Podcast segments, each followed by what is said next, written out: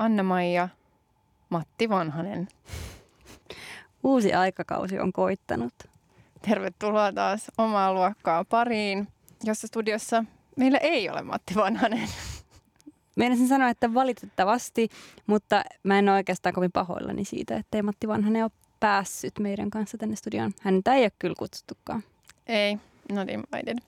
Sen sijaan mä oon Mia Haglund. Ja mä oon Taija Roiha.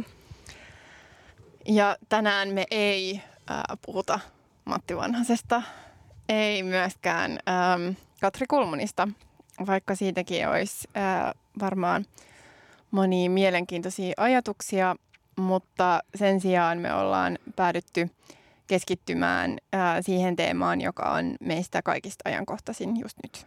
Mm.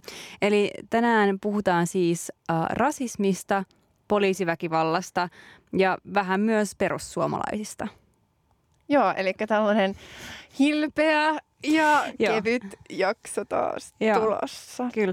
Ja mä odotan tätä jaksoa tosi paljon sen takia, että me ollaan nyt keksitty uusi tapa saada vähän muitakin ääniä ö, osaksi näitä meidän aiheiden käsittelyä. No, tämä nyt ei ole monille varmaan kovin uusi, mutta meille tämä oli oivallus. Eli saadaan tähän jaksoon myös äänisegmenttejä useammalta vieraalta. Eli kannattaa kuunnella, niin kuulette vähän muitakin tyyppejä antamasta niiden näkemyksiä käsittelyssä oleviin aiheisiin. Joo, mutta aloitetaan nyt sillä, että what's what? Niin, no varmaan aika moni teistä on suht aktiivisesti seurannut äh, Yhdysvalloissa George Floydin murhasta tai taposta ähm, tuota, alkanutta poliittista liikehdintää ja näitä Black Lives Matter mielenosoituksia. Tai jos tarkkoja ollaan, niin ei ehkä voi sanoa, että nämä mielenosoitukset sinänsä alkoi tästä George Floydin järkyttävästä tapauksesta, sillä Black Lives Matter on toki ollut jo pitkään ennen tätä kyseistä tapahtumaa käynnissä ollut liike ja sitä sit puolestaan edeltänyt aika pitkä, pitkä poliittinen kamppailu erilaisista niin kuin poliisiväkivaltaa, ja rasismia vastustavien liikkeiden toimesta. Joten en, ei, ei ehkä kerrota George Floydin keissiä tässä niin kuin sen, sen enempää, mutta, mutta joku tässä George Floydin tapauksessa oli kuitenkin sellaista, että se, se, se jotenkin toi entistä niin kuin vahvemmin nämä asiat keskusteluun. Ja vaikka tosiaan, niin kuin mä sanoin, niin on ollut niin pitkään tätä niin kuin, uh, ihmisoikeusliikehdintää Jenkeissä vuosikymmenten ajan. Uh, ja se toiminta on kumuloitunut siellä. Kymmenet, sadat ja tuhannet ihmiset on ottanut osaa näihin kamppailuihin. Ja jotenkin tuntuu, että nyt on tavallaan se hetki, kun tämä keskustelu nousee niin kuin tosi niin kuin laajalle areenalle, laajemmalle kuin yleensä. Niin, että voisiko kuitenkin koronalla olla sinänsä ää, jotain tekemistä sen kanssa siinä mielessä, että ihmiset on ollut nyt paljon enemmän ehkä kotona, tai kuitenkin niin kuin tavallaan, että nyt on tällainen toinenkin sellainen disruptio niin sanotusti tavallaan ää, aikakausi. Ja silloin ää, jotenkin ehkä ehkä jotenkin on vähän enemmän aikaa ja jotenkin vähän enemmän sellaista muutenkin sellaista niin kuin murrosta, niin sitten joku tällä, tai tavallaan, että on, on ollut myös sellaista tilaa ja mahdollisuutta jotenkin niin kuin organisoituu tällaisen ympärille, että sellaisessa niin sanotussa perusarjessa, jos ihmiset on tosi, tosi, tosi kiinni niin kuin tavallaan siinä rytmissä, ää, niin, sitten, tota, niin sitten ihmisillä on myös vähemmän aikaa organisoitua toistensa kanssa – ja sitten taas se, että et onko tämä aika niinku mahdollistanut jotenkin sen, että et ihmisillä on jotenkin ollut vielä enemmän sellaista niinku aikaa ja myöskin kapasiteettia ja ylipäätänsä tavallaan sellaista henkeä, että et ei helvetti. Mm, niin, voi olla noin ja tietysti on vaikea silleen nähdä, että mitkä lopulta oli ne syyt, että tästä tuli nyt niin iso juttu ja hyvä, että tuli, mutta onhan se samalla mun mielestä jotenkin aika karmasevaa, että siinä kesti oikeasti näin kauan. Että aika, mulla ei ole, pitäisi olla joku tilasto nyt tässä, että kuinka moni ää, musta on kuollut Jenkeissä poliisiväkivallan seurauksena, mutta heitä on aika paljon. Joo, ja siis onhan heitä paljon enemmän kuin myös nämä niin kuin ihmiset, jotka on, äh, on noussut esiin, tai nämä, nämä keissit, jotka on ollut, noussut esiin, jotka vuosien varrella, jotka on ollut tosi rankkoja tapauksia, niin, niin kuitenkin silleen kyllähän niitä on lukuisia Todella, joo. heidän lisäksi. Joo. Tämä varsinainen Black Lives Matter-liike, um, mikä niin kuin tällä nimellä tunnettuna, niin se syntyi vuonna 2013 uh, Trayvon Martinin um, kuoleman jälkeen. Um, ja tota, Trayvon Martin oli siis tämän, tota, hänen kuolemansa hetkellä seitte, vain 17-vuotias, 95 vuonna syntynyt. Ja siis hänet tappoi tämmöiseen niin kuin naapurustovahtiin tai tämmöiseen neighborhood guard äh, jengiin kuulunut tämmöinen George Zimmerman äh, henkilö. Um, ja tota, tämä oli myöskin siis yksi tosi iso ja merkittävä nimenomaan, että ihmiset organisoivat tämän Black Lives Matter kampanjan taakse. Ja totta kai myös sitä ennen niin kuin monenlaista kansalaisaktivismia on ollut, minkä historian ei lähetä kaikkea ihan kertaamaan kuitenkaan. Mutta joo, joitain taustoja. Black Lives Matter um, hashtagi, hän syntyi just silloin Trayvon Martinin jälkeen, mutta sitten ää, tapauksen jälkeen, mutta sitten tota, tai siis kuoleman. Sori mä keskeytän. Anteeksi. ei se haittaa. Ei kun mä huomasin, tämä on myös sellaista Joo. itsereflektio, koska mä huomasin, tämä voi myös tulla mun mielestä tuohon nauhalle ihan hyvin, koska mä huomasin myös äsken itse, kun mä puhuin, että miten helposti alkaa puhua just silleen tapauksista. Niin. Tai että joku vaan kuoli. Tai silleen, niin, siis tiedätkö? siis murhan, niin. murhan niin. jälkeen. Niin, niin. niin, nimenomaan. Just näin. Joo. Ää, tota, joo. Mutta sitten 2000, ja, joka oli siis tota 2012, mutta sitten 2014 kaksi äh, miestä, Michael Brown ja Eric Garner. Äh, ja se Michael Brownin äh, tota, kuolema, niin siitä syntyi sitten Fergusonissa, eli paikassa, jossa hän eli. Niin siellä äh, suuret protestit ja ne Fergusonin protestit, niin ne ehkä on sellainen, jotka niin kuin muistaa helposti, tai ainakin mä muistan ne, että tota, et ne oli niin kuin, että silloinkin tuli sellainen aika iso ää, just kans liikehdintä, joka niin kuin meni myös kaduille. Ja jossa myös ehkä vähän sille samaan tapaan kuin mitä, mitä nyt, nyt on ollut ää, just tätä keskustelua siitä tota, mellakoinnista mm. tai näin, niin, niin sitä, ää, sitä oli myös tota, silloin – Fergusonissa. Joo, ja silloinhan oli tosi väkivaltaisesti ja isosti myöskin äärioikeisto just siellä tota, paikan päällä. Ja sitten siitä keskusteltiin tosi paljon, että mun mielestä jos vertaa siihen, niin nyt on ollut selvästi ehkä fokus enemmän just tässä niin kuin mielenosoittajat ja poliisi, kun silloin oli ehkä enemmän vielä, vielä niin kuin tämä tota, äärioikeiston Joo. vastamielenosoitukset siinä. Joo. Mutta siis näiden, näiden tota vuosien jälkeen hän on aina tasaisesti just ollut tällaisia poliisin ja tämäkin on niinku, miten media yleensä, poliisi, sanooko ne edes niinku poliisin aiheuttama kuolema vai just, just joku tällainen tapaus on ehkä niinku niin. enemmän sehän kiertoilmaisu. Niin. No tuosta on ollut jonkin verran juttuja on kiinnitetty huomioon, miten, minkälaista kieltä media käyttää ja mun mielestä siinä on tehty myös jotenkin silleen kyllä parannuksia. Mm. Että mun mielestä vaikka nyt tässä niinku, um, George Floydin um, kuoleman ja sitä koskevassa uutisoinnissa, niin jotenkin puhuttiin tosi silleen, että um, George Floyd, joka tyyliin menehtyi poliisin käsittelyssä tai jotain siis Joo, niin kuin, tällä, käsissä. Niin, jotain tolla silleen, niin kuin, että what, niin että se kuristi sen. Tai Nimenomaan. siis niin kuin silleen, joo. Joo, mutta tosi sellaisia kiertoilmaisuja, mutta mm. ainakin, että, että tällaisia niin kuin kuolemantuottamuksia, murhia on mm. ollut mm. vuosien varrella. Ja esimerkiksi tänäkin vuonna mm. on ollut uh, useampia jo ennen tätä George Floydin kohtaloa. Ja mä nyt mm. sanon, mä voisin niinku kaksi tässä tota, mainita. Eli esimerkiksi tällaisen kuin uh, Ahmad Aubrey, joka tota, tapettiin helmikuussa ää, tänä vuonna ollessaan lenkillä. Ja toinen äh, Breonna Taylor, 26V, äh, tapettiin 13. maaliskuuta tänä vuonna omassa kodissaan, mm. kun poliisi siis tunkeutui äh, hänen kotiinsa ja tota, etsi, niin kun, etsi kahta äh, huumerikollista, jotka oli siis itse asiassa jo pidätettynä siinä vaiheessa. Ää, mutta, tota, mutta joo, ja sitten ää, koska tota, tämän Breonna Taylorin ää, poikaystävä säikähti poliiseja ja ää, niin kuin ampui laukauksen, koska luuli, että, että se on murtovaras, tai siis että joku niin kuin tunkeutuu väkivaltaisesti sinne, niin kuin rikkoo oven ja tunkeutuu asuntoon, niin sitten sen jälkeen poliisi vaan ampui Et sellaista. Et, et näitäkin niin kuin, tapauksia vain tänä vuonna.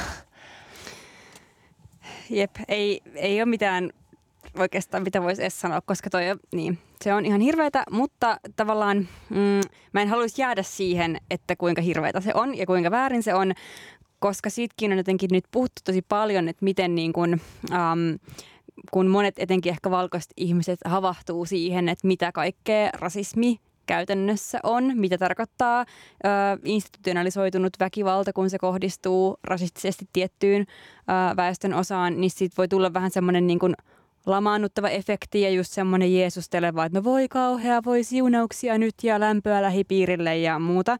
Ö, enkä sano, että sellaisessakaan tai että se voi olla myös hyvä olla niin kuin lämmin toisia kohtaan, mutta se ei ole niin kuin se, miltä asiaa ratkaistaan niin kuin millään tavalla. Ja, ja toinen niin kuin jotenkin tämän just tämmöisen äh, vähän niin kuin vaan puhtaan järkyttymisen ja sen kautta niin kuin toiminnan lamaantumisen niin kuin lisäksi tai sen ohella mun mielestä yksi tosi äh, tunnistettava ominaispiirre tässä keskustelussa on ollut myös se, että kun tämä on lähtenyt totta kai pitkälti Jenkeistä, ähm, niin sitten monilla on ehkä ollut sellainen reaktio, että no, että kun Yhdysvallat on kuitenkin niin erilainen maa kuin esimerkiksi Suomi tai edes niin kuin Eurooppa kokonaisuudessaan, että et eihän tämä nyt jotenkin kosketa meitä silleen samalla tavalla. Että on haluttu ehkä niin kuin etäännyttää itsensä mm. siitä jotenkin rasismista. Uh, ja onhan se totta, että Yhdysvallat on tosi monessa suhteessa erilainen maa kuin esimerkiksi Suomi. Ei sitä käy kiistäminen, eikä mun mielestä sekään ole järkevää, että kaikki analyysi niin kuin vaan siirretään Jenkeistä ja tuodaan Suomeen ja ollaan silleen, että one size fits all. Että ei niinkään, uh, mutta totuus nyt on se, että Suomi on aivan erittäin, erittäin rasistinen maa. Joo, nimenomaan.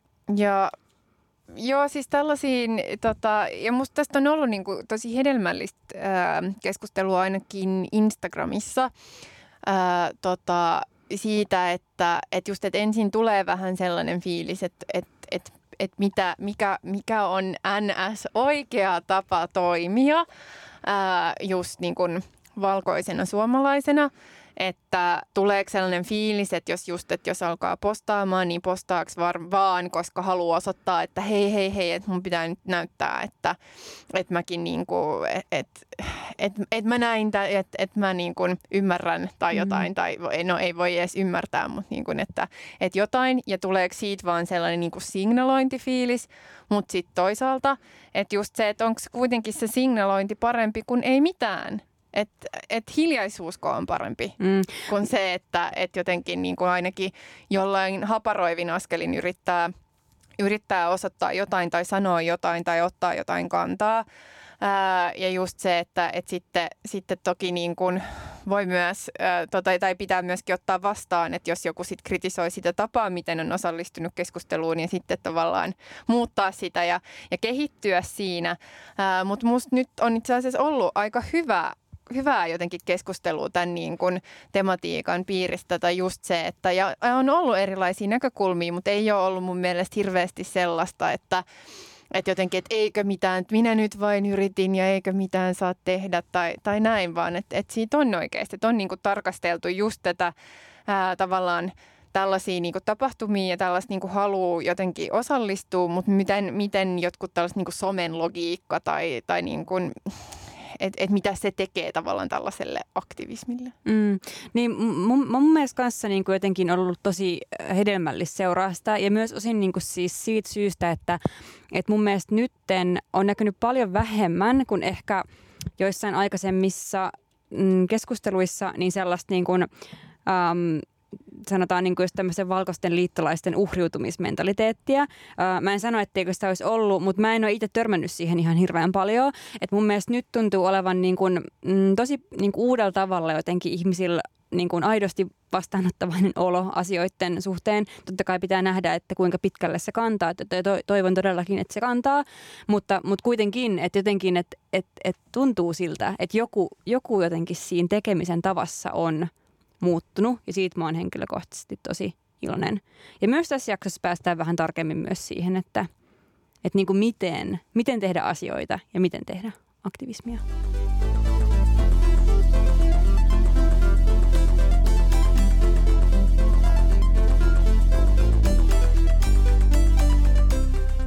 Mutta mä haluaisin vielä pohjustaa tästä Suomen rasistisuudesta, Joo.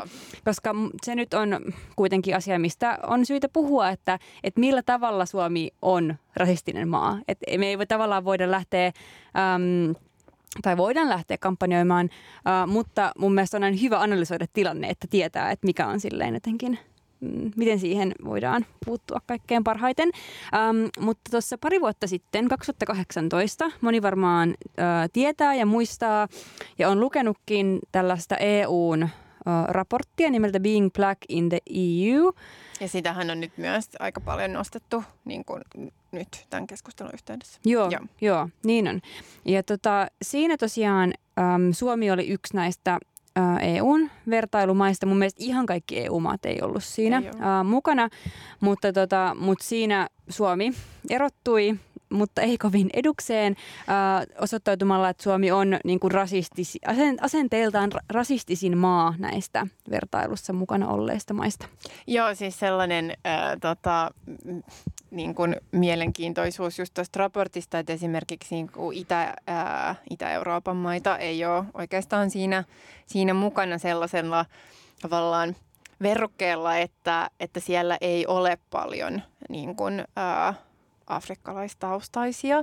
Ää, tota, asu, mikä sinänsä on siis ihan totta, mutta sehän on myös totta sen takia, että ne on niin valtavan mm, rasistisia, kyllä. Ra- rasistisia maita, niin sekin on ihan mielenkiintoista, että ne niin jää pois tavallaan tällaisesta raportista, koska ne on niin rasismissaan jotenkin niin silleen systemaattisella ja yhteiskunnallisella niin kuin, tasolla, mm. että jotenkin, että hylkii, no joo, että et siellä ei edes niin kuin, sitten, että ei edes niin kuin, tavallaan ihmisiä, joihin kohdistuu rasismia, niin on mm. silleen... Joo, se on next sitä. level. Niin, se on. No joo. joo jep.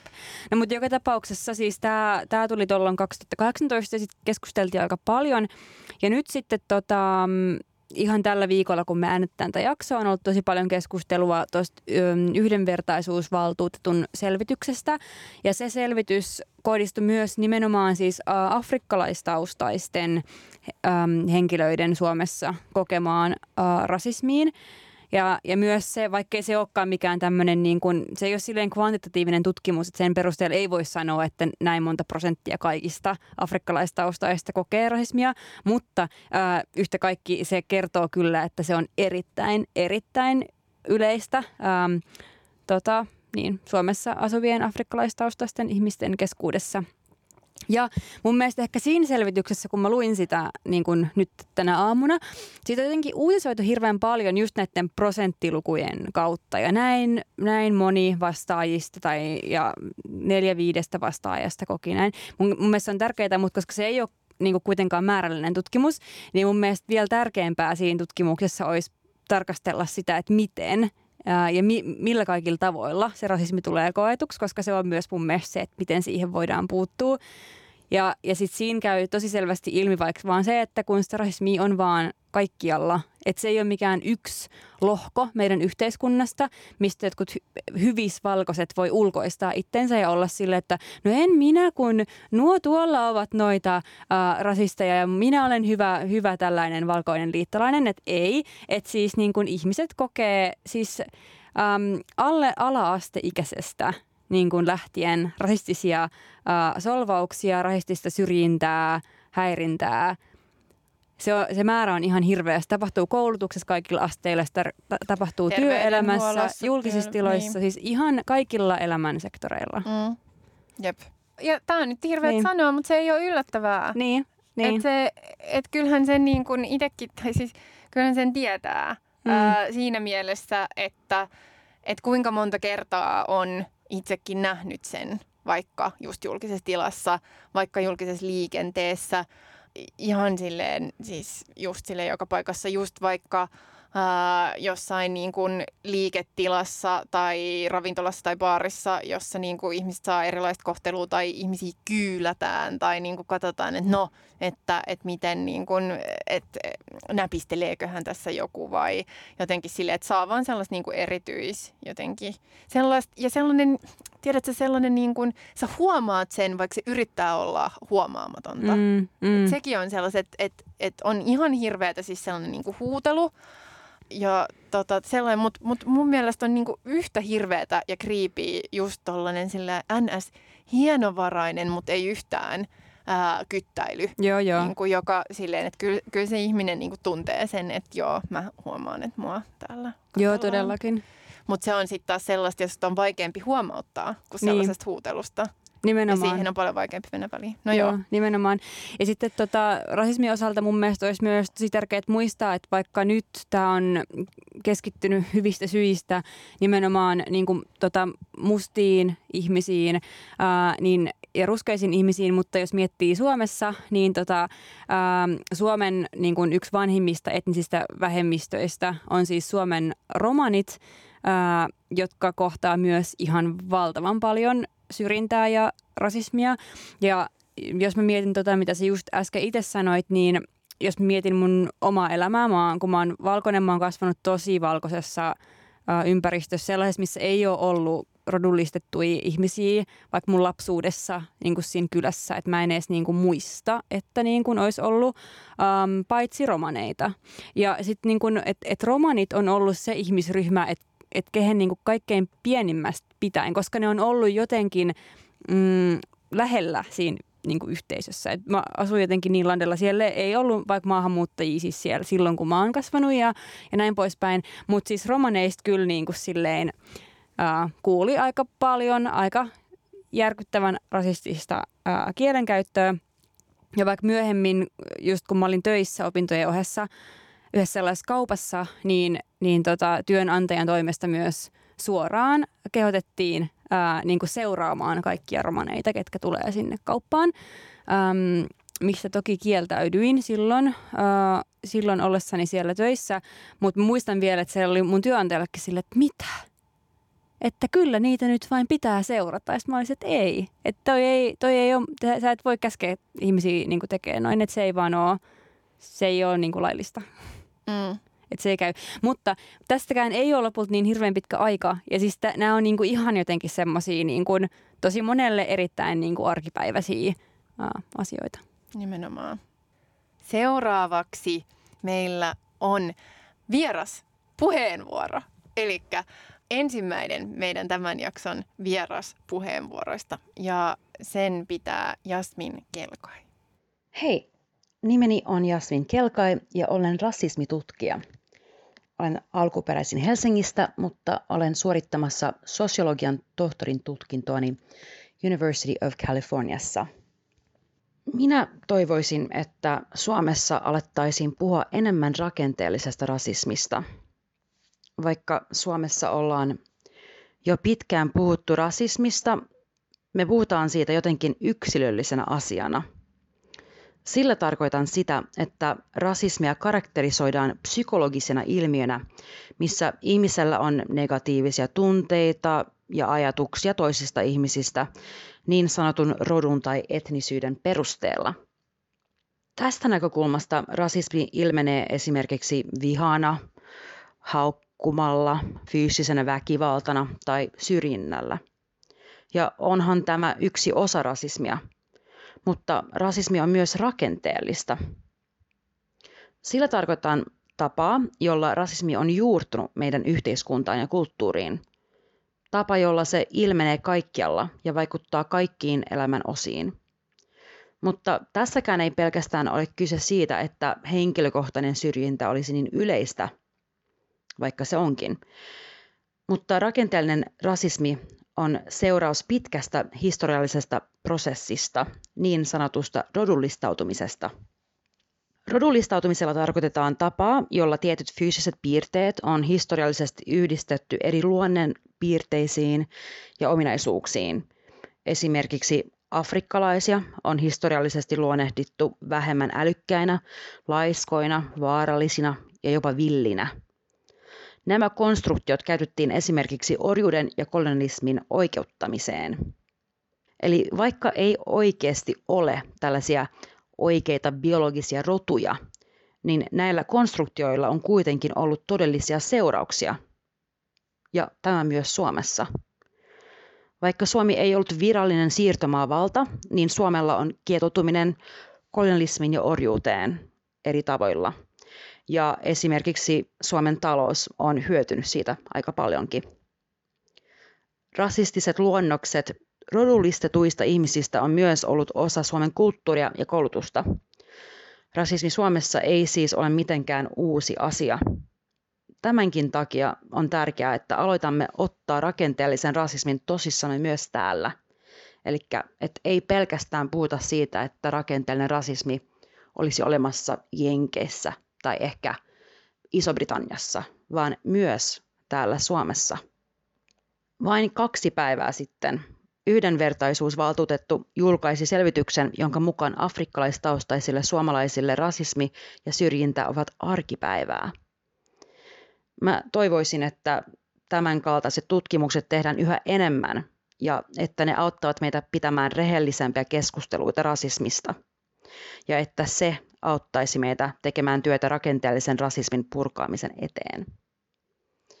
Meidän on pakko muistaa, että asiat, jotka koskee maailmaa, koskee myös meitä.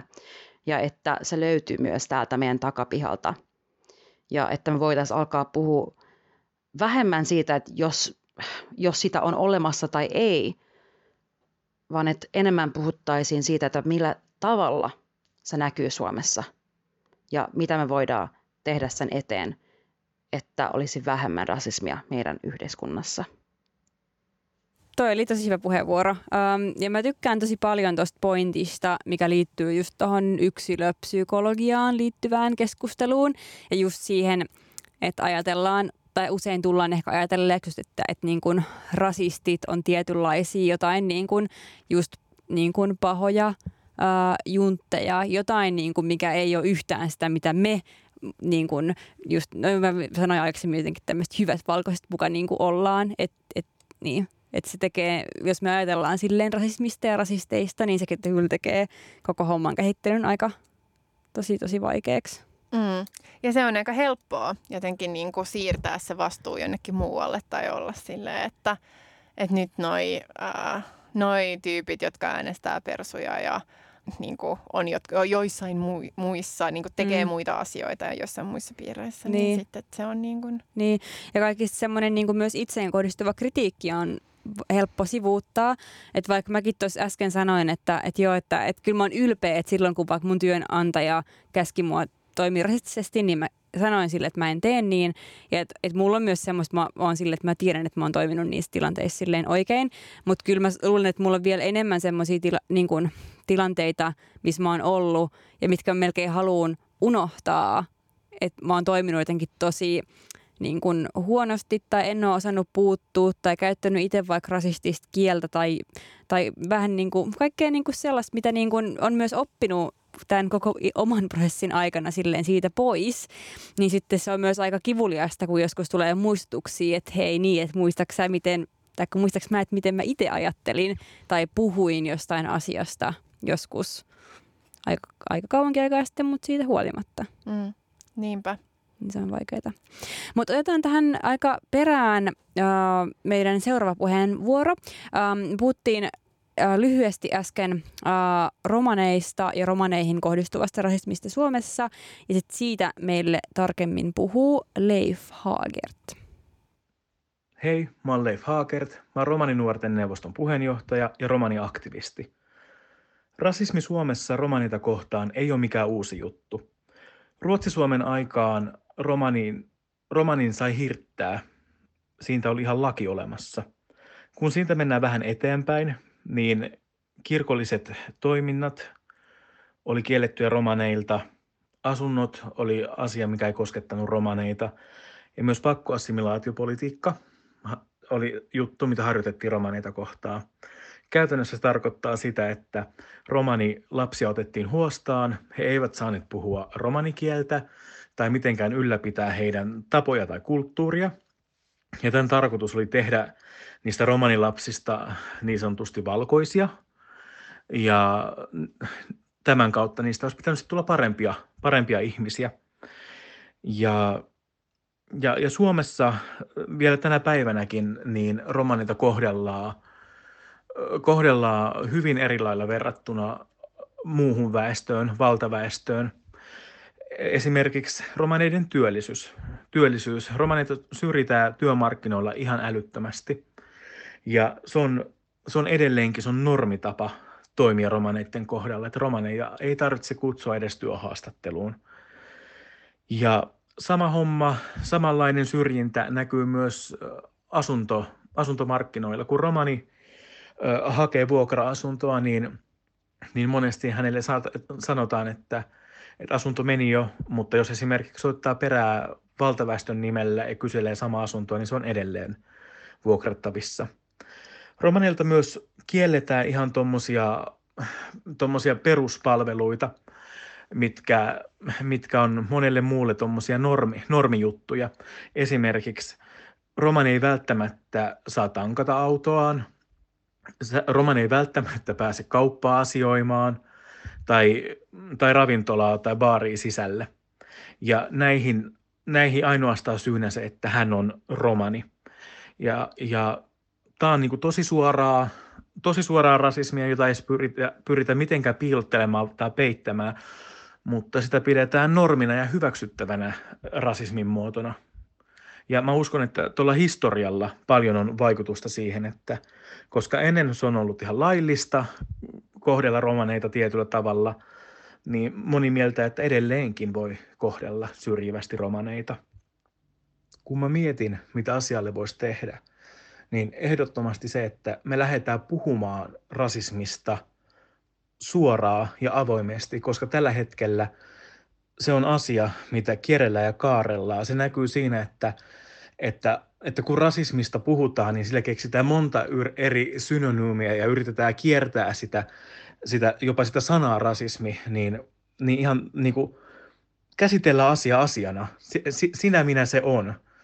Ja sitten myös se, että että, että rasismiin reagoidaan, koska tällä hetkellä sitä, sitä vähätellään tosi paljon. Jos joku yrittää tehdä esimerkiksi kokemasta syrjinnästä tai rasistisesta kohtelusta ö, juttua, vaikka rikosilmoitusta, niin siellä monesti kuulee, että sitä on vähätelty ja, ja selitelty sen, sen syrjien puolesta. Eli semmoista suurta asennemuutosta ylipäätänsä tähän keskusteluun ja myös toimintaa. Ja puhutaan rasismista rasismina. Toikin oli aika pysäyttävä, mutta todella hyvä ja tarpeellinen puheenvuoro. Ja Leffiltä. Mun mielestä toi Leffin puheenvuoro on tosi hyvä esimerkki myös siitä, että jos ajattelee Suomen romaneja, niin Suomen romanit on asunut Suomessa siis yli 500 vuotta – ja jotenkin kun usein semmoisista niin vaikka ihmisoikeuksien kehityksestä puhutaan silleen, että se olisi joku niin kuin suoraviivainen automaattinen jatkumo. Että, että historiassa nyt vaan tapahtuu niin, että, että aika korjaa vääryydet automaattisesti tai jotain sellaista. Ää, niin mun mielestä niin kun romanin asema Suomessa on vaan niin kun hyvä, mutta siis samalla surullinen esimerkki, että näin ei todellakaan niin ole. Että se ei tapahdu silleen niin kuin vaan sillä, että joo, että aika vaan automaattisesti siis korjaa niin kuin asiat. Et musta tuntuu, että niin kuin tosi monet kyllä romaneihin kohdistuvat rasistiset asenteet on Suomessa niin syvällä, että niin kuin, että heitä ei ole edes tavallaan otettu mukaan koko tähän niin kuin rasismia kehittelevään keskusteluun välttämättä. Ja tämä on kyllä myös sellainen, että, että just että on helppo seurata vaikka amerikkalaisia sarjoja, elokuvia, dokumentteja, jossa käydään läpi ää, sitä rotuerottelun historiaa ja sitten siihen tavallaan sit kauhistella vaikka jotain niin kuin, tota, Ku Klux Klanin niin tekemään hirttoja tai tällaisia. Ja sitten kuten tuossa Leifin niin puheenvuorossa ihan alussa todetaan, että se on myös ollut Suomessa laillista. Mm. Ja se on asia, jota sitten taas, että musta sitä ei niinku samalla tavalla edes käsitellä. Monet saattaa olla ihan tietämättömiä myös niinku tästä historiasta tai että kuinka, tavallaan, että, että kuinka väkivaltaista se on ollut. Ja sitten, että et, et olla niinku enemmän tietoisia tavallaan jostain niinku jenkkien ää, rotuerottelun historiasta kuin sitten taas tästä niin kuin omasta rasistisesta historiasta ja siitä, että, että miten on ollut just ihan laillista jopa ää, kohdella, mm. kohdella romaneja, niin, niin se on kyllä ihan uskomatonta. Ja pakko sanoa, että tästä mä, mä, en, mä en oikein tiedä, että mi, millä tavalla ää, tota, romaneiden historiaa ja Suomen romaneiden historiaa ää, opetetaan nykyään kouluissa – Mm. Öö, tota, Mä luulen, että aika vähäisesti, niin, koska et, ei ainakaan omaan no- koulutukseen no, ei ole kyllä kuulunut niinku mitään. Niin, ei no, yhtään mitään. Niin, no tätä mä niinku just siis mietinkin, että, että aika, vähän, aika vähän siihen omaan koulutukseen on sitä ku, kuulunut. Ja aika vähän mun on pakko sanoa, että myös yliopistolla niinku omiin vaikka sosiologian niinku opintoihin on sitä kuulunut, mm. ää, kun on kuitenkin siihen niinku kuuluu aika ää, keskeisesti just erilaisten tavallaan – tällaisten ää, niin kuin rakenteellisten valtasuhteiden käsittelyä. Ja mun on pakko et, et, sanoa, että mun niinku omassa, tai silleen, että miten mä niinku, missä mä oon oppinut jotenkin eniten ja missä mä oon silleen avannut silmät eniten jotenkin tälle on silloin, kun mä ää, olin opiskeluvaihdossa Budapestissa mm. ää, ja Unkarissa siis hän on myös, niin kuin, kuten monissa, monissa tota, Itä-Euroopan maissa on on myös ihan just kans poliittisella tasolla myös tänään niin kuin vielä ää, silleen, että et ei vaan se, että ei puhuta tai myönnetä historiaa, vaan niin kuin aktiivisesti harjoitetaan hyvinkin niin kuin rasistista politiikkaa romaneja kohtaan, kuten esimerkiksi just silloin oli käynnissä sellainen, että että sellaisista kaupungin osista Budapestissa, jos asuu paljon romaneja, niin yritettiin niin kuin tai tavallaan tietyllä lailla sitä voi kutsua pakkosiirraksi, koska tehdään niin kuin asuinalue paljon kalliimmaksi ja sitten tarjotaan, että tämä, tämä tällainen niin kuin tuppukylä, jos ei ole siis mitään palveluita yhtään mitään, ää, raja niin kuin maan rajoilla, niin sinne voitte asettua ilmaiseksi. Ja sillä tavalla saatu niin kuin romaniväestöä siirrettyä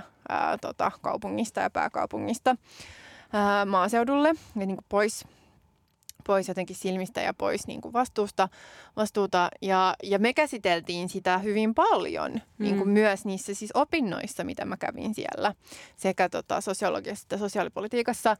Mutta sitten taas, että et vastaavaa tavallaan käsittelyä en ole, en ole törmännyt. Mm-mm. Ei ole kyllä silleen tota, Suomessa Ei. tuota keskustelua käyty.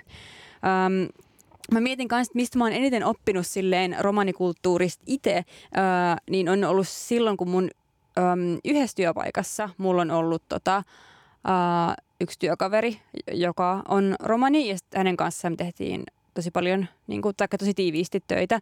Yhdessä aikaisemmassa oli myös semmoinen niin kuin, kyllä romanitaustainen tyyppi, mutta tota, mut hän ei elänyt siinä tota, romanikulttuurissa ää, enää.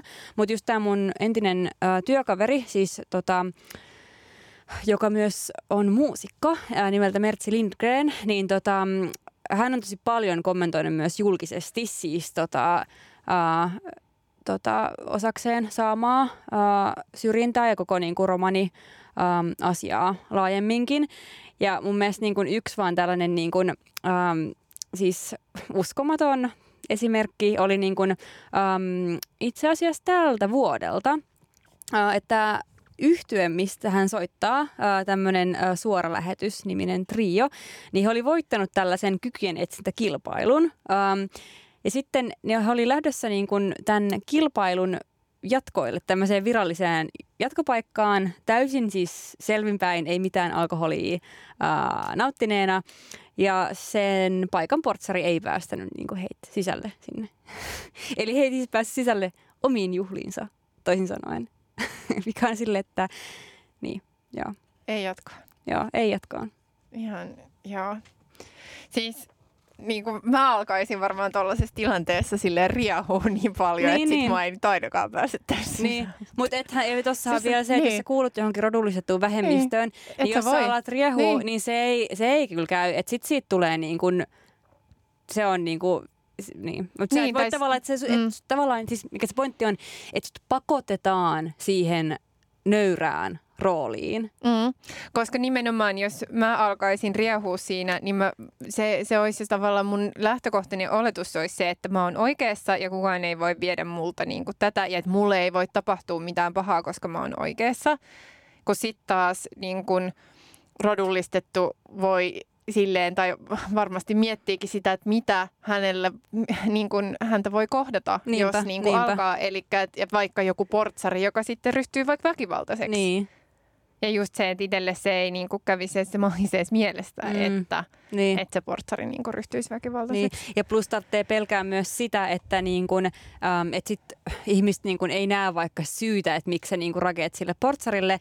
Ja sitten pitää pelätä, että no nyt mä vielä tuun voimistaneeksi joitain niin kuin negatiivisia niin kuin ennakkoluuloja, mitä tähän niin kuin mun edustamaan ryhmään liittyy, koska ei tule ikin luetuksi yksilönä, mm. vaan tulee aina luetuksi kaikessa toiminnassa sen niin kuin oman viiteryhmänsä edustajana. Mm. Eli sitten, että jos sä näet yhden uh, romanin huutamassa pokelle, että kun mä en päästä tuonne baariin, niin sitten taas voimistaa, että no tuolla siinä on romanit nyt on, että tässä se nähdään, että ei niitä voi päästä mihinkään. Ja siis mm. näin poispäin. Mm. Jep.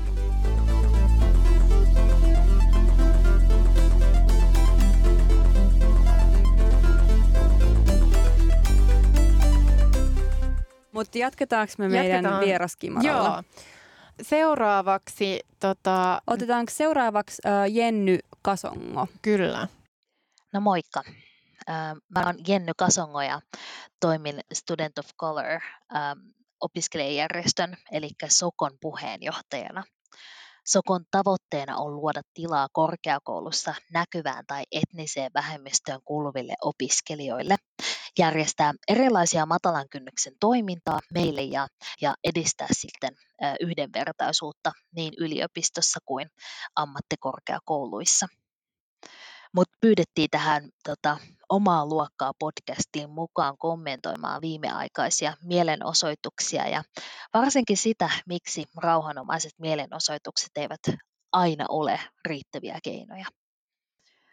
Poliisi-instituutiona ei ole kohdellut kaikkia Amerikan kansalaisia samanarvoisesti. Tällä vuosikymmenellä, kiitos sosiaalisen median, ollaan, ollaan sitten nähty lukuisia videoita, joissa poliisit ovat hyvin rauhallisissakin tilanteissa käyttäneet väkivaltaa ja pahimmissa tapauksissa murhanneet mustia kansalaisia. Viimeisimpien tilastojen mukaan Amerikassa mustien miesten todennäköisyys joutua poliisien to, toimesta pysäytetyksi, vangituksi, väkivallan kohteeksi ja pahimmassa tapauksessa murhatuksi ovat suuremmat verrattuna muihin ryhmiin. Poliisien väkivallan kohdistamisesta mustiin kansalaisiin on, on monien vuosikymmenien aikana puhuttu ja, ja yritetty saattaa vallan väärinkäyttäjiä vastuuseen. Esimerkiksi vuonna 1992 koko Amerikan kansa näki videon, jossa joukko poliiseja löivät puolustuskyvytöntä Rodney Kingia. Kingin tilalle, tilanne oli, oli siitä merkittävä, että se saatiin videoitua ja näytettyä kaikille kansalaisille, että poliisiväkivalta on Amerikassa todellinen ongelma, johon täytyy puuttua.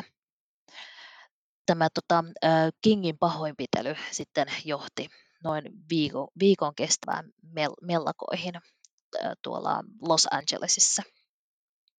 Si- siinä niin kuin mellakoissa ei osoitettu ainoastaan mieltä poliisiväkivallasta, vaan, vaan monet olivat turhautuneita kasvavaan taloudelliseen eriarvoisuuteen, terveydenhuollon saamisen epätasa-arvoon sekä koulutus- ja työmahdollisuuksien vähyyteen. Tämänhetkisten mielenosoituksien tarkoituksena on saada poliisiväkivallalle loppu. Mielenosoitukset ovat, ovat ensisijaisesti olleet rauhanomaisia, että monissa, monissa tota, sosiaalisessa mediassa pyöriviä tota videoita ja, ja ä, uutisissakin näkee sen, että, että aluksi ne mielenosoitukset ovat, ne ovat alkaneet todella rauhallisesti. Ja, ja sitten siinä vaiheessa, kun poliisit puuttuvat siihen, siihen niin kuin mielenosoitukseen tai tulevat paikan päälle, paikan päälle niin se, se itsessään jo aiheuttaa sitä levottomuutta. Tai sitten he ovat niin kuin aktiivisesti väkivallan keinoin aiheuttaneet sitä levottomuutta. Ähm, mielenosoittajien joukossa toki on varmasti niitä, niitä yksittäisiä henkilöitä, jotka ovat turhautuneita Amerikan kasvavaan eriarvoisuuteen ja, ja mahdollisuuteen elää turvallista, turvallista elämää. Että nimenomaan hyvin tämmöisissä niin kuin epätoivoisissa tilanteissa harvemmin sitten turha, turvaudutaan siihen niin kuin rauhallisuuteen ja, ja rationaaliseen toimintaan, vaan, vaan että silloin sitten tehdään kaikkeensa, jotta, jotta voidaan niin kuin turvata se oma ja läheisten tulevaisuus.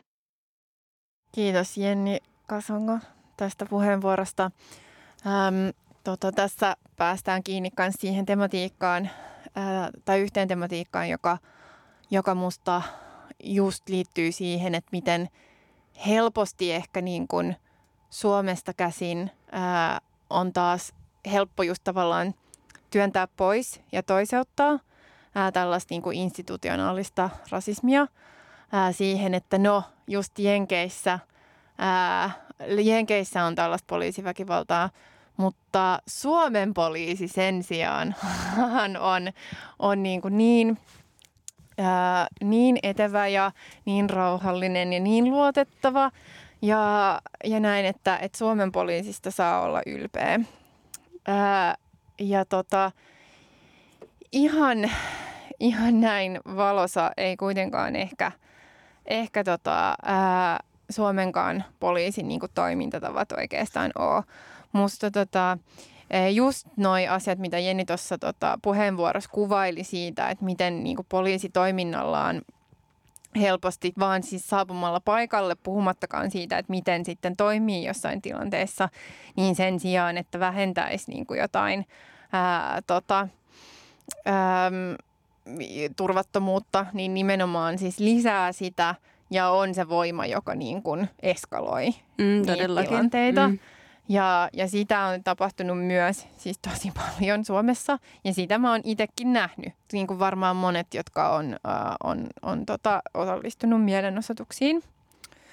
Mielenosoituksiin Suomessa, että siinä mielessä musta tämä on nyt tosi hyvä hetki just sille, että et ei taputella nyt itseämme selkään, vaan nimenomaan niin kun katsotaan, että minkälaista, tai niin kuin lähdetään tarkastelemaan myös Suomessa, että minkälaista tämä ää, tota, mitä niin kuin poliisin toiminta, mitä se on, mitä se on tarkoitus olla, mistä, miksi, miksi se on, millaista se on. Ää, ja, tota, ja tässä on, on musta nyt niin ollut todella mielenkiintoista seurata, että miten Jenkeissä on nyt syntynyt sellainen ää, tota, niin ehkä myöskin jopa poliisin vastainen ää, liikehdintä ja just tällainen tota, defund the police tyylinen ää, tota, vastaus just tähän, että et ei puhuta siitä, että nyt pitäisi kouluttaa ja ei puhuta siitä, että no vähän jotain sellaisia lempeyskursseja poliiseille, vaan rahat pois Jep, ja esimerkiksi just Minneapolisissa, mm, miten se muuten taipuu, Minneapolisissa Joo, vai Minneapoliksessa? Poliisissa. Joo, no kuitenkin, mutta tota, siellähän nyt on, tota, mä en ole ihan nyt varot missä vaiheessa tää, tätä koskeva päätöksentekoprosessi oikein menee, mutta siellähän on just toimittu tällä tavalla, että tota, poliisi on ikään kuin lakkautettu ja myös muualla, äh, muistaakseni New Yorkin osavaltiossa on ainakin mm, tota, poliisilta varoja siirretty siis tota, äh, muunlaiseen toimintaan, mikä ehkä niin kuin oikeasti luo jonkinlaista niin kuin turvallisuutta, tyyliin siis nuorisotoimintaan tai johonkin siis tämän kaltaisiin aktiviteetteihin. Ja myös Seatlessa oli nyt perustettu joku tämmöinen tota, uh, niin kuin zone, mikä on niin kuin poli, vähän niin kuin poliisivapaa vyöhyke tai semmoinen. Mä oon lukenut vähän tällaista kirjaa kuin The End of Policing, äh, jonka on kirjoittanut äh, Alex Vital tai Vitali. Ähm, ja se on itse asiassa ilmaiseksi ladattavissa äh, Verson, tämän kustantamon siis sivuilta. Eli, ja laitetaan linkki Ja laitetaan, joo, joo. laitetaan siihen, siihen linkki. Ää, niin se on, se on e-kirjana siis vapaasti nyt ladattavissa ja just se on ollut niin kuin Versoltakin tavallaan tällainen reaktio tähän aikaan, että ne on nyt tarjoista ilmaiseksi. Ja se on tosi mielenkiintoinen. Ää, ja tässä kirjassakin tota, niin kuin tuodaan just tämä Vital tuo esille sitä, että miten tavallaan tota, tämän niin kuin, just sellainen ideologinen historia ää, myös tässä silleen poliisin niin kuin toiminnassa ja poliisin niin kuin toimintaeetoksessa on. Et esimerkiksi sellainen tota, toimintatapa, josta on puhuttu jonkin verran just tässä ää, tota Black Lives Matter liikehdinnässä, joka on myös ollut niin kuin yksi sellainen vaade, on, on tällaisen broken windows ää, poliisin ää, niin kuin tyylin tai tämän niin kuin teorian ää, tota, ää, lakkauttaminen.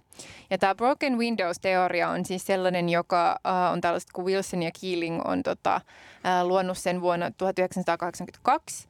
Ja se on siis sellainen, että, että jos niin kuin koskematon auto niin kuin seisoo kadulla, niin sitten tavallaan se on neutraali tai niin kuin, että kaikki on hyvin. Mutta jos tämän auton ikkuna rikotaan, niin sitten se koko auto vandalisoidaan. Että tavallaan, että sitten se niinku kutsuu, että se rikottu ikkuna kutsuu ää, tota, se vandalisointia ja kutsuu niinku sit tällaista häiriötä ja, ää, ja tota kaikkea niinku, äm, tota, va, mit, mitä vastaan poliisi tai silleen, että sitten että pitää niinku varjella tavallaan ylipäätänsä yhteiskunta pitää varjella kaupunkeja tai kaupunginosia tai katuja tai ylipäätänsä tällaisilta niin kuin broken windows ylipäätänsä niin, kuin, niin tältä. Ja siis mitä tämä broken windows on? No sehän on köyhyyttä. Siis se, se on se, mitä sillä, sillä, tota, sillä tarkoitetaan, vaikka sitä ei niin tuossa sanota. Mutta se on se, se, se niin ammentaa tavallaan sellaisesta ajattelutavasta, joka on ehkä tällaista niin kuin urbaania uuskonservatiivista ajattelua, joka ulottuu jonnekin niin kuin 60-luvulle ja joka on linkittynyt tosi vahvasti tällaiseen niin kuin Milton Friedmanin uusliberalismiin taas. Ja joka, joka on tosi vahvasti tavallaan just sitä, että, että, että köyhyys tavallaan tota, on niin kuin kulttuuri, joka on just sellainen, että köyhy, köyhät on välinpitämättömiä.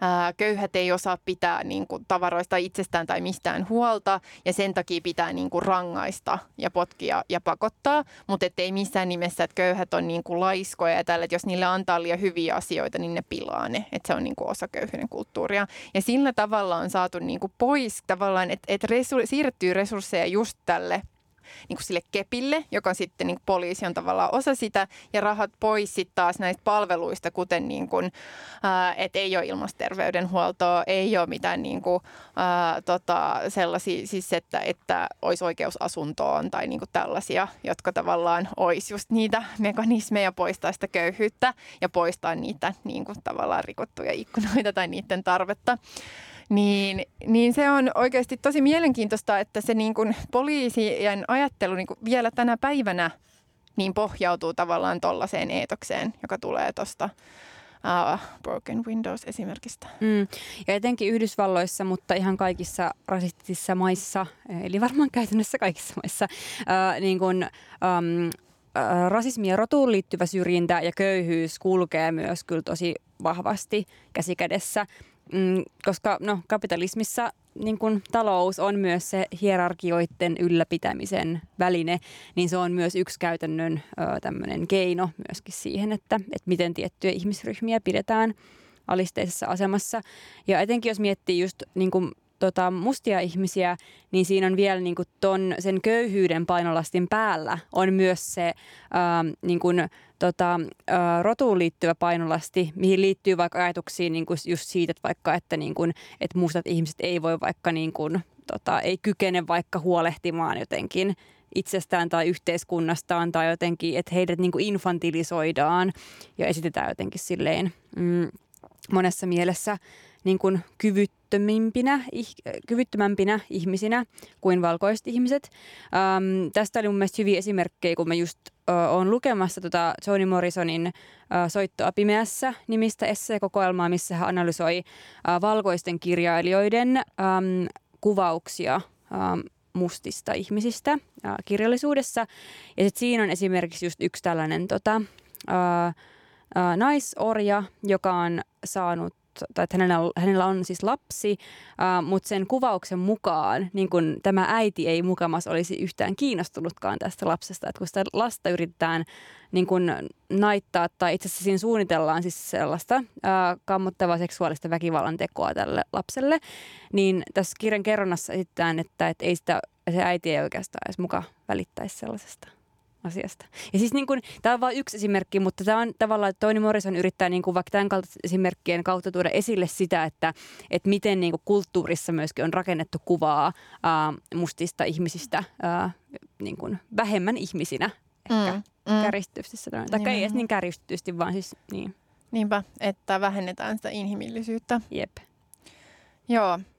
Mutta tota, mut musta ää, just kaikkien tällaisten Suomen poliisi on kuitenkin parempi kehujen keskellä, niin musta oli ihan kiva lukea viime sunnuntain Hesarista. Ää, tota, ja nyt kun me nauhoitetaan tätä, niin on torstai 11. päivä kesäkuuta.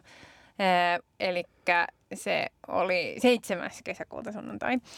Ähm, ja se on tota Reetta Heiskasen äh, kirjoittama Hesariin äh, josta, tota, jossa käsitellään poliisin asenteita. Tämä nettiartikkelin otsikkoon poliisin asenteista on puhuttu Suomessakin professori Poliisille on tyypillistä ajatella, että poliisiväkivalta ja rasismi ovat muiden yhteiskuntien ongelmia. Jep, jep. Ja tämä, tämä oli musta hyvä niin kuin mm. läpikäynti siitä, Kyllä. Että, että jotenkin, että miten niin kuin Suomessakin on ongelmia, on ollut ö, paljonkin niin kuin rasismia jotka on, ja monta keissiä ja keissejä, jotka on ollut myös julkisuudessa ja miten niitä on tavallaan just vähätelty ehkä yksittäistapauksina tai ainakaan niin kuin ei ole otettu ö, just tällaista ähm, suurempaa vaikka koulutuksellista aspektia mukaan, vaikka jo ehkä pääsykoetasolla tai silleen, että, että sitä ei ole niin kuin viety tavallaan niin, niin pitkälle siihen, vaikka kuitenkin sanotaan, että on otettu mukaan vähän sinne tänne jotenkin on vastattu. Ja onhan se myös ollut, niin kuin, tota, ja tässä artikkelissa käydään kanssa läpi se keissi silloin, kun, kun paljastuu, että poliisilla oli just näitä niin Facebook-ryhmiä omia, joissa oli niin todella ää, tota, rasistista meininkiä ja myöskin se, että, että ehkä niin kuin verrannollisena siihen, että, että, että mitä se tarkoittaa, että ne ihmiset, jotka käyttää valtion valta, niin kuin, va, tota, väkivaltamonopolia, että on niin kuin tollasta, niin sitten se on aika pehmeätä ehkä ne seuraukset, mm. jotka tavallaan siitä on ollut. Ja mun mielestä tuossa tuli mieleen myös just tämä yhdenvertaisuusvaltuutetun tämä tuore selvitys, mun mielestä siinä oli yksi erinomainen pointti, just mikä liittyy tämmöisiin toimenpideehdotuksiin, että miten rasismia voidaan karsia niin siinä sanottiin just se, että, niin kuin, että, että pitäisi olla niin kuin vähemmän kaikenlaisia kampanjoita ja enemmän semmoista niin kuin läpileikkaavaa toimintaa. Ja mulle tuli mieleen, että ehkä poliisinkin tapauksessa on saattanut olla vähän just tämmöinen, niin kuin, että on joku projekti tai kampanja tai joku tämmöinen vähän pistemäinen tapahtuma, että nyt me tehdään tämmöinen juttu, mutta sitten se ei niin kuin, se ei jää eikä se näy siinä niin kuin läpileikkaavasti siinä kaikessa – toiminnassa ja kaikessa koulutuksessa. Joskin mä oon kyllä sitä mieltä, että, että tavallaan siis poliisi myös toimijana, että se on lähtökohtaisesti sen niin kuin tehtävään kuuluu just tämä väkivaltamonopoli, ähm, että vaikka mun mielestä on hyvä, että poliiseja kouluttaa, niin sit mä en silti usko, että se koskaan pystyy, niin kuin, että koska se, siinä on siis se valtasuhde on siinä lähtökohtaisesti niin, niin kuin, kärjistynyt, että sitä ei koskaan voida hajottaa siitä ainakaan niin kuin siinä, siitä poliisi-instituutiosta, mikä me nykyään tunnetaan. Et se on jotenkin niin. aina, aina tulee olemaan läsnä siinä. Joo, myös tänään selasin tota, sellaista niin poliisikoulutuksen historiikkia Suomessa, jossa siis myös tavallaan pystyy näkemään niin heti tällaisia paralleleja just tämän tota, Broken Windows-teorian implementointiin niin USA-poliisilaitoksen – ää, tota, toimintaan, niin myös tällaisesta niin kuin poliisista tällaisena moraalisena esimerkkinä ja tällaisena sille, että poliisin pitää niin kuin olla se, joka yllä myös niin kuin ihan, ihan henkilöitynyt tavallaan niiden normien ää, ylläpitäjä. Ja sitten jos ne normit on väkivaltaisia niin kuin muita ihmisiä kohtaan, niin onhan se, niin kuin, tai siis tavallaan sit sen poliisin tehtävä on ylläpitää myös sellaisia väkivaltaisia normeja, että onhan siinä siis jotain niin kuin todella twisted. Yep. Mutta myös yksi toinen suositus, mitä mm. tulee tota, näihin ähm, Suomen poliisiin käsitteleviin ää, asioihin tai niin kuin kritiikkiin, niin tota, ää, tällainen instatili – tai tyyppi, joka ylläpitää Insta-tiliä, kun Rori-V, eli VEE, e, niin on tehnyt highlightseihin ihan todella hyvän koonnin niin kuin, ää, tota, poliisi ää, väkivallasta Su- ää, tota, Suomessa. Niin ää, laitetaan, tota, ää, hän, on, hän laittoi sellaisen instapostauksen, että tätä saa jakaa, niin me laitetaan tähänkin ää, tota, linkataan ainakin meidän instapostauksessa tästä. Mutta joo, niin siinä, että jos, jos itse ei ole joutunut ikinä olemaan tekemisissä ää, poliisin kanssa Suomessa, tai jos on joutunut, mutta niin kun on ollut aika silleen ruusuinen tai silleen mukava, että et kunhan vaan, jos, niin kun, jos sä ajattelet, että kunhan mä vaan itse – käyttäydyn jotenkin niin kuin silleen hyvin ja rauhallisesti ja jotenkin en ole, niin sit mä oon turvassa. Tai jotenkin silleen, silloinhan totta kai poliisin, miksi mulla olisi mitään pelättävää poliisilta, niin kannattaa katsoa läpi nämä. Mm. Et kannattaa niin kuin ihan, ihan tsekkaa sitä kuvastoa ja, ja miettiä tavallaan sitä, että miksiköhän, tai silleen, että, että että tota, et miksi ihmiset on niin kriittisiä poliittisia kohtaan ja y- ylipäätään sille, että miten itse on sitten siitä niin kuin, säästynyt. Mm. Niin tätä suosittelen. Kyllä.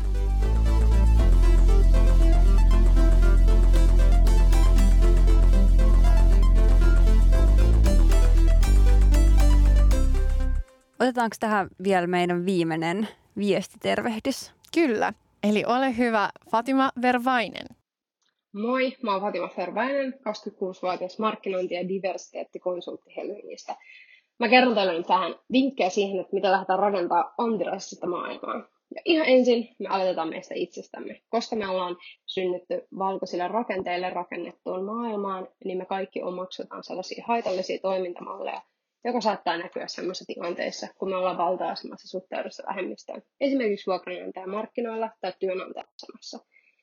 Eli ihan ensin meidän täytyy käydä se todella raskas ja ikävä keskustelu meidän itsemme kanssa siitä, että minkälaisia fiiliksiä meissä herättää muut vähemmistöt ja minkälaisia ennakkoluuloja meissä itsessämme on. Ja niitä on kaikilla, myös mulla, niin niitä myös sulla, ja sitä ei tarvitse hävetä, ne täytyy vain tiedostaa, että niillä voi tehdä jotain. Ja sitten kun sä oot tiedostanut niitä sun omia ennakkoluuloja, niin laajenna sun lähipiiriin. Huomaatko sä, että joku sun lähipiiristä kaipaa keskusteluapua omien ennakkoluudensa käsittelyssä. Huomaatko sä, että sun työelämässä, kouluelämässä käsitellään vähemmistöä syrjivästi? Miten eri tavalla sä voisit sun työelämässä vaikuttaa niin, että vähemmistö olisi siellä parempi olla tai että vähemmistöön olisi sinne parempi tulla? Että nämä on loppujen lopuksi aika nämä isommat teot lähtee meistä itsestämme ja siitä, mitä me ylipäätään suostutaan puhumaan siitä, että vähemmistöä syrjitään Suomessa ja esimerkiksi, että rakenteellisen rasismin ongelma on olemassa. Ja sen jälkeen lähtisin ihan vaan miettimään, että mikä on se sun tapa vaikuttaa. Miltä, se sus, miltä tuntuu susta vaikuttaminen, kun sä mietit vaikuttamista? Onko se blogi, blogipostausten kirjoittamista? Onko se lahjoittamista? Onko se hyvän, hyvän tekeväisyyttä, onko se konkreettisen avun antamista, onko se joidenkin tukiryhmien perustamista. Että tässä ei ole mitään yhtä ainoata oikeaa tietä. Ja, ja ihmiset yleensä jotenkin säikähtää sanaa aktivisti, sen takia pyrii sitä välttäänkin, koska ei ole olemassa mitään aktivistikoulua, ja sitä täytyy valmistua, että saa osallistua yhteiskunnalliseen vaikuttamiseen, vaan joka ikinen ihminen, joka haluaa edistää yhteiskuntaa eteenpäin, on aktivisti, joten kuka tahansa, kuka tahansa voi, voi vaikuttaa. Se on tosi tärkeää tiedostaa. Niin mietit, mikä on se sun kanava, mikä on sulle helpoin tapa vaikuttaa, koska jos sitä lähtee tekemään sellaisia isoja, näyttäviä, vaikka mielenosoituksia, ja itsestä tuntuu tosi raskaalta, niin sitten sä kulut loppuun tosi nopeasti. Niin yritä tehdä sellaisia valintoja, jotka tulee sulle helposti, oli se sitten sitä blogipostausten kirjoittamista, kunnallisvaaleihin, kunnallisvaaleihin ehdolle lähtemistä, mikä ikinä onkaan se sun vaikuttamisen tapa, niin tee se niin, että se tuntuu susta hyvältä ja se istuu hyvin sun elämään. Koska aktivismin kentille me ei tarvita yhtään enempää marttyyreitä, tämä on tosi väsyttävää ja väsyneenä kukaan ei jaksa tehdä yhtään mitään. Sitten mä lähtisin myös siitä, että perehtyy oikeasti siihen oman maansa politiikkaan. Että et mitä tällä hetkellä tapahtuu politiikan kentillä. Mitkä on sellaisia puolueita, jotka oikeasti ajaa vähemmistöjen asiaa ja mitkä ei. Ja myös historia on sellainen, mikä auttaa meitä ihan hirveästi käsittelemään asioita. Et esimerkiksi mulla oli tosi avaavaa perehtyä Suomen rakenteellisen rasismin historiaan, kun mä tajusin, että miten iso se ongelma on. Tällä, oikeasti ongelma, tällä ongelmalla on oikeasti juuret ja tällä on historia. Tämä ei ole mikään viime vuonna keksitty juttu, vaan tämä on aika pitkäaikainen ongelma. Niin, eli tämmöinen lyhyt summaus. Omat etuoikeudet, omien ennakkoluulojen tunnistaminen, lähipiirin ennakkoluulot, miten sä voit vaikuttaa sun työelämässä tai koulussa, mitkä olisi sun vaikuttamisen tavat, onko se blogipostauksia, onko se mielenosoituksia, mitä tällä hetkellä tapahtuu meidän oman maan politiikassa sellaista, mihin olisi tosi hyvä kiinnittää huomiota, ketä sun kannattaa äänestää. Ja tärkeintä, muistakaa levätä, tämä on tosi väsyttävää puuhaa. Toi oli tosi erinomainen summaus mun mielestä. Joo, mä tulin sitten myös niinku hyvälle tuulelle. Sama, sama.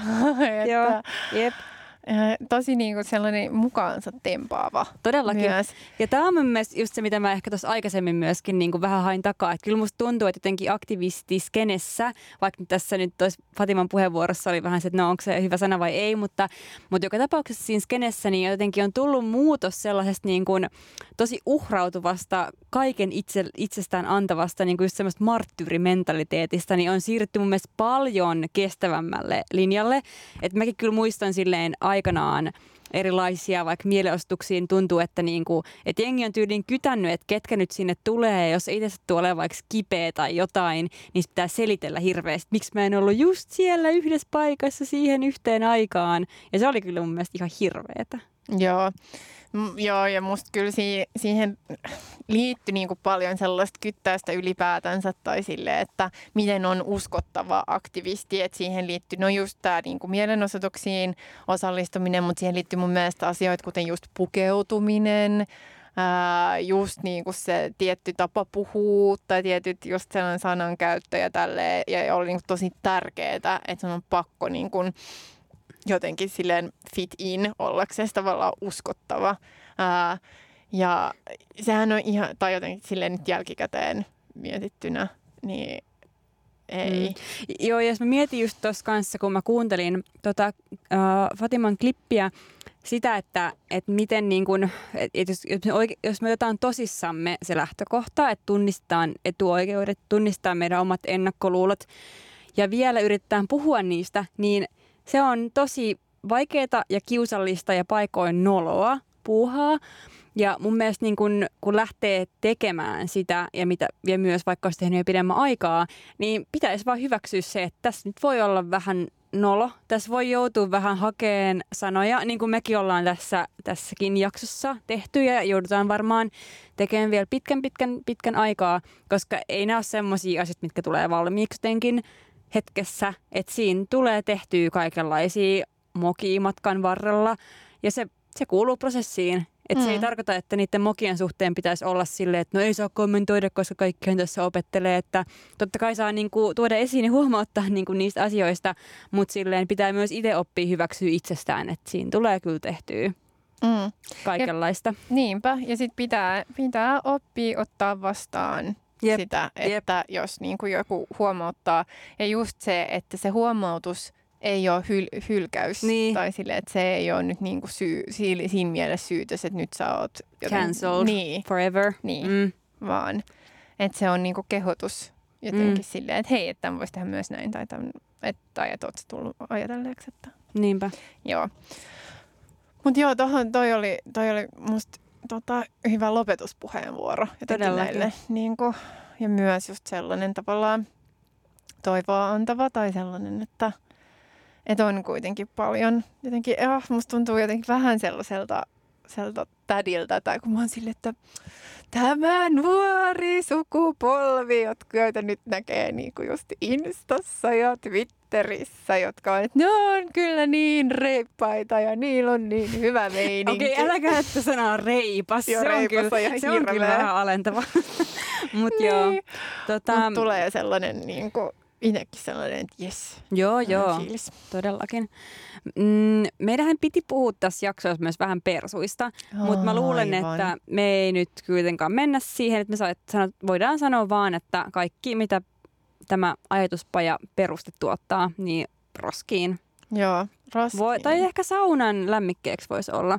Mutta tuleeko huonot löydyt sit siitä? Pikkuhiukkasia. Tiedätkö, että tulee, Aa. tulee ehkä sellaisia huonoja pikkuhiukkasia, että pitäisi, että tiedoksi vaan kaikille, että jos teillä on tulisia himassa, niin, niin pol- älkää polttako siinä roskia, polttakaa vaan puuta. Okei, tulee okei, pikkuhiukkasia. näin. Ja sitä paitsi on siinäkin mielessä vähän huono, että kuka nyt jaksaisi printtaa sen 420 sivua. Niin, polttaako se sen? Niin, ei se ole hyvä idea. No joo, mutta jos te keksit hyviä ideoita, mitä sillä voi tehdä, nythän sitä mm. ei ole saatavilla perusteen kautta, mutta Niin. tietenkään internet ei unohda. Ei niin. Mutta hyvä mediastuntti taas kerran persuilta, että äh, et saipahan taas kaiken huomioon itselleen. Jep, näin. Joo. Siinä kävi. Mutta ehkä me palataan tähänkin asiaan vielä jossain myöhemmässä jaksossa tai sitten ei. Joo. Öö, suosituksia. Joo. Öm, ei mitenkään kyllä tähän tota, päivän teemaan liittyvä aihe, mutta eikö tämä ole meidän yhteissuositus? Nyt Joo. otetaan tämä yhteisenä suosituksena. Ähm, me ollaan katsottu tältä kuuluisaksi tulleelta äh, Miian jättitelkkarilta äh, lähiaikoina ähm, tota, Sally Roonin Normal People-romaaniin perustuvaa TV-sarjaa, mikä, minkä nimi nyt yllättäen on myöskin Normal People. Tai normaalit ihmiset, No, suomeksi. niin se on suomennettu. Mutta kun mä yritin löytää sitä areenasta ensin hakemalla normal people, ja mä en löytänyt. Ja Aa. sitten mä löysin sen, kun mä hain normaalit ihmiset. Mutta jos vielä spesifimpiä ollaan, niin tota, mä en olisi katsonut ensinnäkään vielä näitä kaikki jaksoja, kun me äänitetään tätä, ähm, mutta ähm, mä haluaisin suositella erityisesti tämän sarjan seksikohtauksia, Mm. koska ne on erittäin hyvin tehty ja näytelty ja ohjattu ja kaikkea. Ja siihen on salaisuus ja syy, miksi ne on niin hyviä. Se on intimiteetti, ei kun intiimikoordinaattori, saa intimiteettikoordinaattori. En mä tiedä, onko mä mitään tiedä, vakiintunutta suomennasta. Joo. Joo, mutta siis tämähän on, on tota sellainen myöskin jotenkin osoitus siitä, että et, et asiat myöskin etenee. Tai että jotenkin sellaisia asioita, niin kuin moni, äh, mitä tulee vaikka äh, taiteeseen ja näyttelijän työhön, jota MeToon aikana nostettiin esiin, niin, niin varmaan ennen sitäkin on ollut olemassa siis tällaisia intiimikoordinaattoreita ää, tota, äm, kuvauksissa, joiden niinku tehtävä on nimenomaan tavallaan valvoa sitä niiden seksikohtauksen tekemistä ää, just myöskin niinku näyttelijöiden hyväksi tai silleen.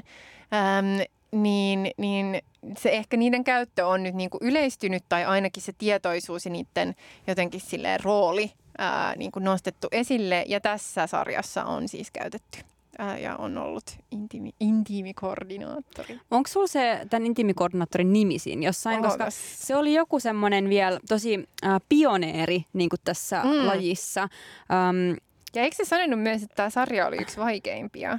Okei, tota mä en ehkä muista. Mutta googlataanpas täältä nopeasti vielä. Ida O'Brien. Mm. Kyllä, on hänen nimensä.